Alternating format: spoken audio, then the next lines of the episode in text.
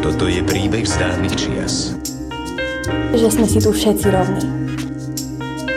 Že nás pán Bůh udělal všechny stejné. Tak čo budeme robiť? Hm? No práve. Dobrý deň, milé podcasterky, milí podcastery. Sme tu s novým dielom podcastu No práve. Dnes sa budeme rozprávať o bohužiaľ stále aktuálnej téme na Slovensku. Stredisko sa pripojilo k informačnej kampani Zastavme násilie na ženách, ktorej manažérka dnes prijala pozvanie do nášho podcastu. O tom, kam sme sa v otázke ochrany práv žien posunuli a kam sa ešte musíme posunúť sa dnes bavíme s našou hostkou, pani Vierou Bodcher. Dobrý deň. Dobrý deň, ďakujem za pozvanie. Ja by som vás poprosil hneď takto na úvode. Povedz si nám niečo ku kampani Zastavme násilie na ženách. Ako a prečo vznikla? Ja som si všimol vlastne ako stredisko sme spolupracovali aj minulý rok a ja som si všimol, že sa kampaň teší naozaj veľkej podpore vrátane prezidentky a primátora. Skúsi nám niečo povedať o tejto kampani. Ja pracujem ako manažerka komunikácie pre národný projekt Prevencia a eliminácia rodovej diskriminácie, na ktorý získali, získal nenávratný finančný príspevok Inštitút pre výskum práce a rodiny a tento projekt prebieha od roku 2018 do roku 2021 a Súčasťou tohto projektu je fungovanie a výskumná činnosť Koordinačno-metodického centra pre prevenciu násilia na ženách. Toto centrum, okrem toho, že zhromažďuje informácie, analizuje ich a vydáva odborné správy o situácii s násilím páchanom na ženách a rodovo podmienenom násilí na Slovensku, sa venuje aj veľmi výrazne osvetovej činnosti a prevencii násilia a toto činí vlastne vzdelávacími aktivitami. Moje kolegyne sa venujú tréningom, ktoré poskytujú školám, ale považujeme za veľmi dôležité, zvlášť v súčasnosti, dávať verejnosti možnosť sa zapojiť a podporiť veľmi dôležitú tému, a teda to je e, boj proti násiliu, takýmito osvetovými činnosťami, ako sú kampane napríklad na sociálnych médiách. Jednou z nich je, ako ste spomínali minulý rok, spustená kampaň Zastavme násilie na ženách, ktorá e, sa vlastne viaže na celosvetovú kampaň, ktorej nosnou farbou je oranžová farba. E, oranžová preto, lebo Organizácia spojených národov takto chce vyjadriť ten postoj, že na násilie si proste musíme posvietiť. Násilie nemôžeme nechať, aby bolo páchané niekde v súkromí, aby bolo tabuizované, aby sme sa tvárili, že neexistuje. Takže je to taký headline OSN každý rok, že Orange the World, a ja veľmi, veľmi dúfam, že tento rok sa aj Slovensko zaoranžovie a pripojí sa. Ten minulý rok ste spomínali, že, že zapojila sa prvýkrát historicky teda hlava štátu Slovenskej republiky a teda pani prezidentka Čaputová prijala pozvanie do kampane a, a odfotila sa s týmto banerom a vyjadrila tým určitý záväzok, ktorý musím povedať, že za ten rok, čo pozorujem jej činnosť, aj teda veľmi dodržiava, že, že tej téme venuje pozornosť a z pozície svojej, svojho úradu naozaj poukazuje na to, že sú potrebné činy a nie len len slova. Takže akokoľvek táto symbolika, že, že odfotiť sa možno s banerom vyzerá byť ako niečo, čo je málo účinné, tak potrebujeme čím ďalej tým viac ľudí, ktorí vyjadria ten postoj a povedia jednou vetou, výkrikom zastavme násilie na ženách, že vidia, že to násilie sa žiaľ Bohu deje, deje sa v lepších, chudobnejších aj bohatších rodinách a musíme ho zastaviť. Ďakujem vám za odpoveď. Ja som si všimol nielen teda vďaka vašej kampani, ale aj vďaka všeobecnému nejakému povedomiu, že sa o probléme domáceho násilia hovorí čím ďalej tým viac. Chcel by som sa vás spýtať, či máte pocit, že sme sa v tejto problematike zlepšili, ale posunuli dopredu ako spoločnosť, alebo či sme sa naopak zhoršili? Že čo je podľa vás takým najväčším kontribútorom týchto zmien, čo je dôvodom vôbec na to, že násilie na ženách existuje? Úprimne poviem, že to, čo si myslím, že mi umožňuje dôverovať tomu, že sa situácia postupne zlepší a že čoraz viac e, ľudí a dokonca aj samotných agresorov, tých, čo to násilie páchajú, si to uvedomia a prestanú to robiť sú jednoducho informačné technológie alebo, alebo proste technický pokrok, ktorý všetci zažívame a ktorý ide takou raketovou rýchlosťou, že naozaj kdekoľvek ste vo svojom byte sa dozviete najnovšie informácie, pretože máte malú zázračnú škatulku smartfón a dozvedáte sa informácie z druhého konta sveta, ale aj z vedľajšieho domu, kde práve sa môže násilie diať, ale vy ho vďaka tejto technológii a povedzme novej pripravovanej aplikácii, ktorú slúbila policia Slovenskej republiky, môžete to násilie nahlásiť a môžete mu zabrániť. Čiže chcem tým povedať, že kampane ako také sú veľmi dôležité práve preto, že človek, e, ktorý buď to násilie sám zažíva, alebo je jeho svetkom. Umožní mu to usporiadať si myšlienky a, a rozhodnúť sa, či bude ďalej mlčať, alebo sa skúsi zapojiť do snahy eliminovať túto strašne negatívnu vec, ktorá sa deje nielen ženám, ale deje sa to mladým dievčatkám, odkedy sa narodia na svet. Samozrejme, deje sa to aj chlapcom, ale žiaľ Bohu, väčšinovo sa násilie viac dotýka žien v populácii. Čiže keď si spomeniem na prvú celonárodnú kampaň, ktorá na Slovensku prebehla, táto kampaň sa volá Piata žena, bola prebehla v roku 2001 a bola to veľmi silná skúsenosť, pretože pri tejto kampani sa spojilo 7 mimovládnych organizácií z celého Slovenska a takisto 7 médií a naozaj prvýkrát uviedli to horibilné číslo, že každá piata žena za svojho života sa stretla s nejakým typom násilia. A toto násilie, to je potom tá druhá otázka, ktorá je taká drastická, sa jej deje práve preto, že je žena, čiže je rodovo podmienené. Tu narážame samozrejme na predsudky a na názory niektorých ľudí, ktorí tvrdia, že to tak nie je, ale žiaľ všetky výskumy toto potvrdzujú. Čiže bavíme sa o tom, že v minulosti bolo potrebné na realizáciu akékoľvek e, kampane kúpiť veľmi drahý vysielací priestor, inzeráty a tak ďalej. A teraz žijeme vo svete, kedy každý z nás, vy i ja, si môžeme zriadiť blog, môžeme sa odfotiť e, s nejakým výkrikom, môžeme dokonca e, založiť organizáciu. Žijeme proste v demokracii, ktorá nám umožňuje sa občiansky angažovať a protestovať proti veciam, ktoré sa nám nepáčia. Čiže mne osobne sa doba e, sociálnych sietí v tomto páči, že vidím, ako sa mladí a akýkoľvek ľudia proste naozaj vedome oveľa viac zasadzujú za, za témy ľudských práv. Samozrejme nie len za tie, ale ľudské práva žien si myslím, že sa oveľa viac dostali do popredia a toto je moja nádej, že sa veci zlepšia mne neostáva nič iné iba súhlasiť. Myslím si, že vďaka tým platformám aj práve sociálnych médií sa viac hovorí o tomto. Vďaka tomu toho zažilo úspech napríklad aj hnutie MeToo. A ja by som sa chcel ale spýtať, že nielen teda tie sociálne médiá, tieto verejné platformy sú strojcom zmeny, ale väčšinou je to tak legislatíva a strojcovie legislatívy. Veľa ľudí by dokonca povedalo, že tú legislatívu máme celkom v poriadku nastavenú, že dalo by sa to naozaj vyložiť aj tak, že sme si všetci rovní bez ohľadu na rod, ale stále ten problém máme nejak v spoločnosti zažitý.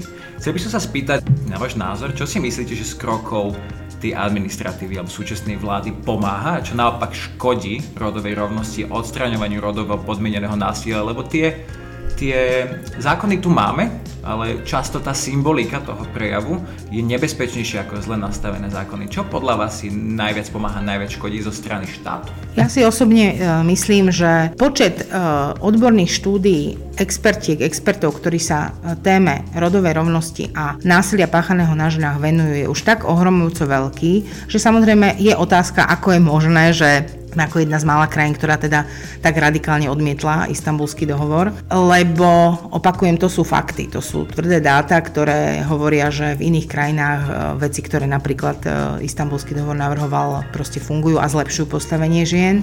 Jednotný rámec činnosti, ktoré jednotlivé inštitúcie mali vykonávať, aby sa zmiernili následky násilia a aby teda ženy zažívajúce násilia ich deti našli bezpečný domov a mohli začať nový život a ich násilník ich už neohrozoval. Toto je jedna z vecí, ktorú chcem povedať, že vlastne nová administratíva, či nová vláda samozrejme zdedila to, že sme teda odmietli veľmi výrazným spôsobom istambulský dohovor.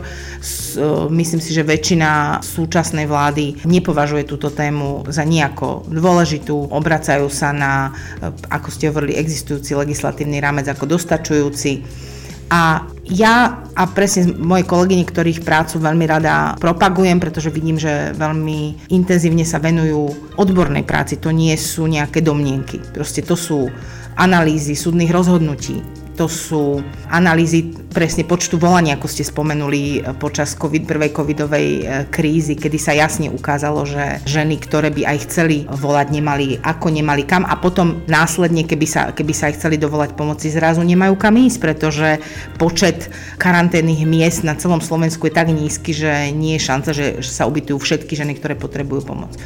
Rozprávame sa o tom, že ženy, občianky tejto krajiny nesmú trpieť diskrimináciou na základe toho, že je na nich páchané násilie, ale deje sa to. Čiže mne by sa zdalo, že každý politik, politička, ktorý chce ukázať, že mu záleží na ženách by sa mal zaujímať o to, ako sú nastavené zákony a ako sú nastavené intervencie v prospech týchto žien.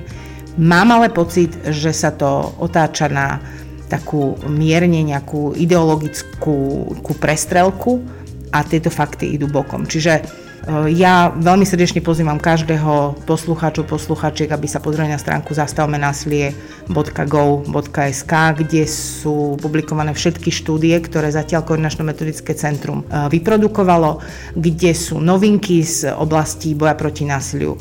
Tá téma je veľmi široká, veľmi veľká a samozrejme rada by som teda prizvala práve aj, aj političky politikov, aby počas blížiacej sa kampane 16 dní aktivizmu proti násiliu sa postavili za práva žien, ktoré sú žiaľ potláčané práve tým, že keď zažívajú násilie, často sa im nedostane pomoci. Ďakujem pekne, mám tiež pocit, že ten, ten hlas proti právam žien je keby hlasnejšie ako všetky tie ostatné hlasy a pritom už tie ostatné hlasy sú možno neutrálne a možno nedostatočne vokálne v tej potrebe dodatočnej ochrany a akože tej kontinuálnej ochrany práv žien. Vy už ste povedali viacero vecí, čo ale funguje. Prvá vec je teda hlasne hovoriť o týchto problémoch. Myslím si, že ako spoločnosť to robíme čím ďalej, tým viacej. Chcel by som sa ale spýtať, no také feminizmus ako keby už bolo také sprosté slovo až, Z niektorí ľudia aj zosmiešňujú to ako akokoľvek nadprácu alebo nadpráva, um, s čím sa neviem úplne stotožniť. Chcel by som sa spýtať ale aj z mojej pozície, aj v mene všetkých našich poslucháčov, čo podľa vás musia spraviť muži a zvýšková spoločnosť, ktorá nie je priamo ovplyvnená problémom domáceho násilia na ženách, a aby teda feminizmus a rodová rovnosť neboli zosmiešňované aby sa teda dostali do nejakého takého mainstreamového povedomia.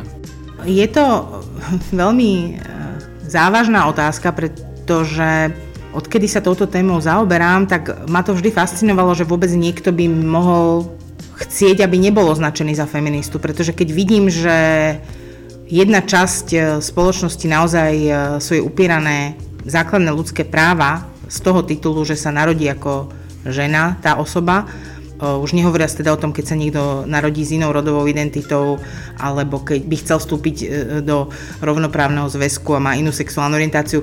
Mne to všetko spadá proste pod ľudské práva. Ja si osobne myslím, že feministky predsa, nie, fe, feminizmus alebo feminizmy, lebo nemôžeme rozhodne hovoriť o nejakom jednoliatom prúde, uh, feminizmy vznikli predsa ako reakcia na nejakú situáciu v spoločnosti, v spoločnostiach na celom svete. Fenomén uh, nerovnosti a, a mocenské disproporcie medzi ženami a mužmi je niečo, čo je proste opäť fakt. Je to skutočnosť. A Žiaľ, táto skutočnosť, bolo by fajn, keby utilitárne sa dalo povedať, že to má význam, že je to skvelé, keď jedna časť populácie všetkému vládne a, vedie to a je to, je to proste harmónia, ale proste nie je to tak. Nedostatok žien na rozhodovacích pozíciách, nedostatočné ohodnocovanie žien, násilie na ženách je strašná škoda ľudského materiálu, ľudského potenciálu.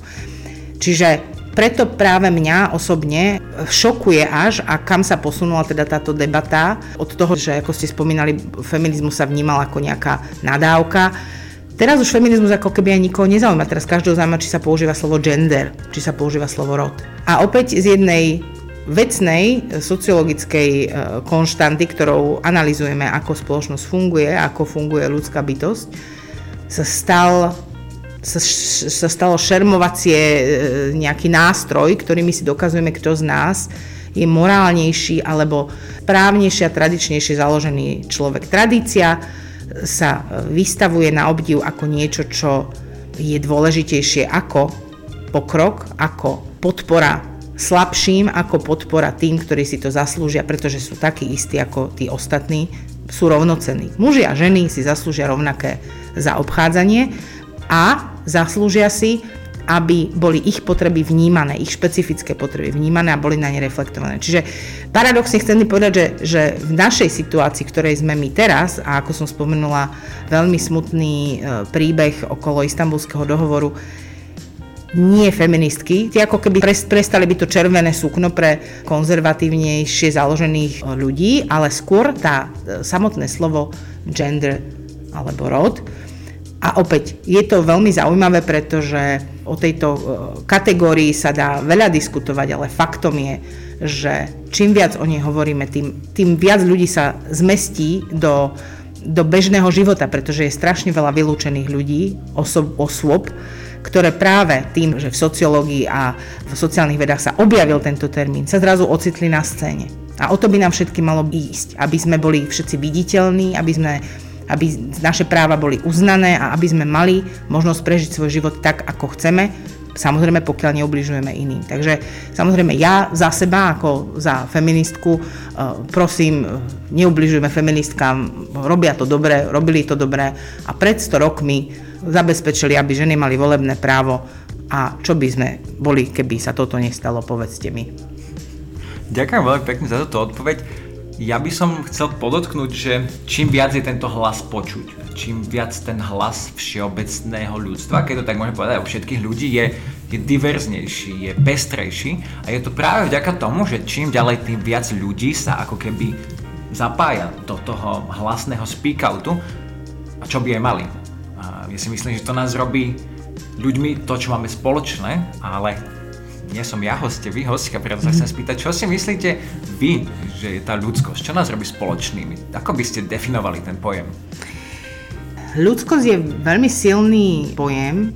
Je to, myslím si, taká, taká až taká nejaká platónska idea, k čomu by sme mali chcieť ašpirovať. Je, je to niečo, čo veriaci ľudia možno majú ako nejakú kresťanskú cnosť alebo akúkoľvek iného náboženstva cnosť to, kam smerujeme. E, ja ako človek presne viem, kde v čom zlyhávam, v čom chybujem, kým by som chcela byť, keby som bola v tej svojej najlepšej edition a veľmi presne viem, že kýmkoľvek som sa za svojich 47 rokov stala, stala som sa práve vďaka ľuďom okolo mňa.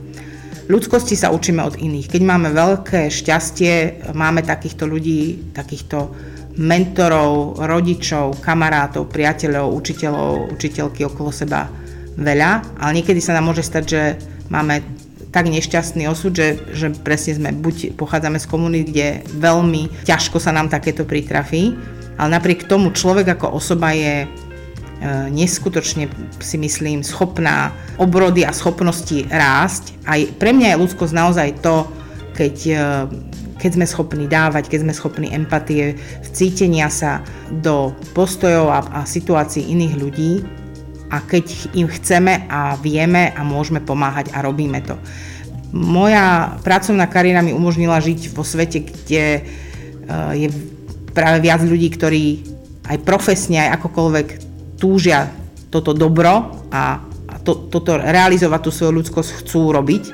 Čiže ja skôr verím a dôverujem tomu, že ľudskosti je stále dosť a, a že, že každý z nás proste k nej svojou troškou prispieva. Preto ma zaujal, teraz som videla, e, že je reklama na novú publikáciu, ktorá sa volá Ľudskosť od Rudgera Bregmana, ktorá sa práve zaoberá tým, že posledné edície rôznych uh, reality shows nám ukazujú, že proste ľudia, keď ich natáčajú, tak sa chovajú ako zverí, sú, intrigujú proti sebe a sú k sebe zlí. A táto kniha práve mapuje príbehy, ktoré ukazujú úplne inú realitu. Čiže e, berie si na paškal príbeh Boh múch od Williama Goldinga, kde je to dosť beštiálny príbeh chlapcov, ktorí e, keď zostali sami na ostrove, tak sa proste to celé to ich bytie na tom ostrove zvrhlo na veľmi škaredé a neludské správanie. A tento autor, holandský myslím, oponuje reálnym príbehom skrostozaných chlapcov na nejakom ostrove v Pacifiku, kde sa ukázalo, že tí chlapci spolu dokázali kooperovať, pomáhali si, prežili. Je to reálny príbeh a mňa, vo mne to pozbudilo k takej tej viere, že aj keď sa na ľudí nedívame, vedia byť ľudskí a chcú byť ľudskí. A chcem to veriť aj práve preto, že považujem za dôležité, aby v najbližšom období, keď bude prebiehať naša kampaň Zastavme násilie na ženách, sa k nám pridať čo, čoraz viacej ľudí, mladých, starých, každý zo svojej pracovnej a osobnej pozície môže a mal by povedať, že násilie na ženách nemôžeme tolerovať nikdy. Násilie je proste priveľa a nechceme ho. Preč s ním. Ďakujem veľmi pekne za túto odpoveď. Absolútne sa stotožňujem s odpoveďou, že násilie plodí iba ďalšie násilie. Kto nevie vyriešiť problém bez násilia, má len malú kreativitu. Chcel by som vás pozbudiť do ďalších kampaní, poďakovať, že ste vôbec takouto kampaňu začali, že rozbiehať tú debatu naozaj tým správnym smerom Stredisko ako minulý rok, tak aj tento rok sme sa zapájame do kampane Zastavme násilie. Myslíme si naozaj, že je na čase ho skončiť úplne a prestať ho normalizovať. Ďakujem vám za to, že ste dnes prišli do podcastu, že ste nám objasnili, čo to z vášho sektora, z vašej práce.